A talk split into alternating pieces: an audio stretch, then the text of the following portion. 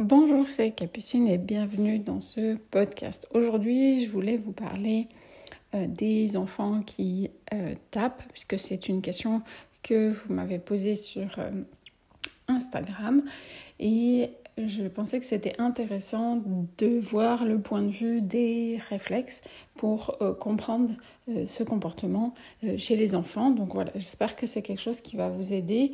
moi, je ne suis pas psychologue ou des choses comme ça je vais vous donner le point de vue des réflexes archaïques et comment, euh, quand on a ces outils-là, ça nous permet de comprendre euh, certains de ces euh, comportements. Donc, dans ces problématiques d'enfants qui, qui, tapent, eh bien, on va parler du réflexe parachute. Donc, le réflexe parachute, c'est un réflexe qui se déclenche quand le visage s'approche du sol et donc l'enfant va mettre les mains.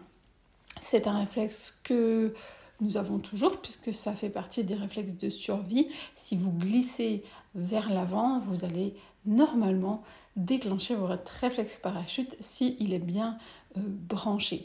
Et on va avoir euh, deux cas différents. Soit euh, le réflexe parachute n'est pas assez présent, et là, on va retrouver tout un tas d'enfants qui, euh, qui sont toujours, euh, quand ils tombent, en fait, ils ne mettent pas les mains.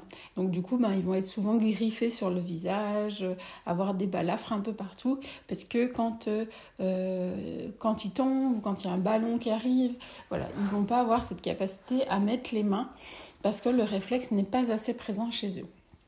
Et on va avoir donc l'autre cas où Là, c'est trop fort et donc c'est avoir ces enfants euh, qui euh, tapent avec un parachute qui est presque euh, trop présent. On décrit le réflexe parachute comme un réflexe qui va permettre de mettre des limites aux gens et de, pouvoir déterminer un peu son espace personnel.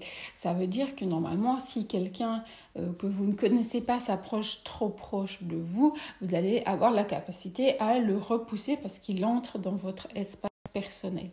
Et, le réflexe parachute, c'est ça, son rôle, c'est euh, de pouvoir mettre euh, ses, limites. Et chez ces enfants, eh bien, c'est pas bien installé. Donc, qu'est-ce qu'on va pouvoir faire hein? C'est bien beau, vous allez me dire. Ok, je sais, c'est le réflexe parachute. Et maintenant, qu'est-ce qu'on en fait? Euh, pour intégrer euh, le réflexe parachute, on a tout un tas d'exercices, mais quelque chose qui peut être facile et simple à, faire euh, à la maison, c'est simplement jouer à la bagarre. Donc, on va faire une bagarre où il n'y a pas d'accident qui va se passer. D'accord? On va mettre des règles et c'est toujours un adulte avec l'enfant, d'accord On laisse pas deux enfants euh, parce que euh, l'adulte, il va quand même être capable de, gérer un petit peu mieux les choses. On va mettre les mains contre les mains et ensuite on va pousser pour jouer à la bagarre. Alors le mieux c'est de jouer sur un lit ou quelque chose comme ça où il y a un petit peu de place euh, et donc on va venir pousser et hum, vous allez observer souvent ces enfants là ils savent pas pousser en fait. C'est, ils ne sont pas ancrés dans leurs pieds, ils vont pousser toute leur force et souvent ils ne regardent pas. Donc, on va demander aux enfants d'avoir le regard, d'accord, de regarder. Et, euh, et ça va vraiment les aider à, à, doser leur force. J'ai toujours été euh, très intriguée que... Euh, quoi, intriguée J'ai beaucoup aimé observer que vous mettez deux petits euh, ours, qu'est-ce qu'ils font? Ben, Ils se mettent des peignets. Vous mettez deux petits euh, renards, qu'est-ce qu'ils font? Ben, Ils jouent à la bagarre. Et euh, c'est vraiment quelque chose finalement on a enlevé un peu de nos... De nos c'est pas quelque chose qu'on fait, mais je pense que c'est important que les enfants testent leurs forces, testent, leur, testent certaines choses. Et si on, on, a un temps pour ça, pour euh, jouer à la bagarre, eh bien, euh, du coup, on, a moins ces comportements-là à des moments où c'est moins approprié puis moins maîtrisé. Donc, voilà un petit peu ce que je voulais vous dire sur ces problématiques en sachant que quand moi je reçois ces enfants en consultation, je vais faire ces exercices au niveau du réflexe euh, parachute, mais souvent il y a beaucoup de conseils aussi au niveau euh, de l'alimentation. Parce que c'est sûr que si vous avez un enfant qui mange trop de sucre, ils sont fin excités aussi. Euh, voilà, on a tout un tas.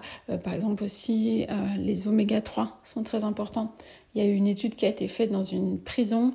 Ils ont complété certains enfants avec des oméga 3, certains enfants, certains détenus pardon, avec des oméga 3, puis pas les autres. Et ils ont vu baisser la violence carcérale dans le groupe oméga 3. Donc voilà, il y a tout un tas de choses euh, au niveau de l'alimentation qui va aider aussi les enfants à euh, être plus détendu et calme. Ça peut aussi passer par euh, du temps à l'extérieur parce que aujourd'hui ben, on fait voiture, école voiture, maison. Et, euh, et, ce temps extérieur, il est de moins en moins euh, présent.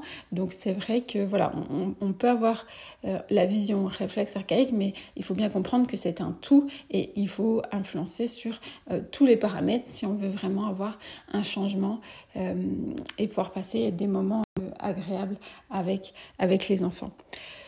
Voilà, j'espère que ce podcast vous a plu, puis vous a donné deux, trois outils si jamais euh, vous avez des enfants qui euh, Et puis, n'hésitez pas à me taguer sur Instagram ou à me donner des nouvelles sur ce que vous avez euh, essayé chez vous. Et puis, si vous êtes professionnel et que vous voulez vous former sur ces approches, eh bien, vous pouvez retrouver toutes les formations sur le site Le Mouvement qui soigne. À très bientôt.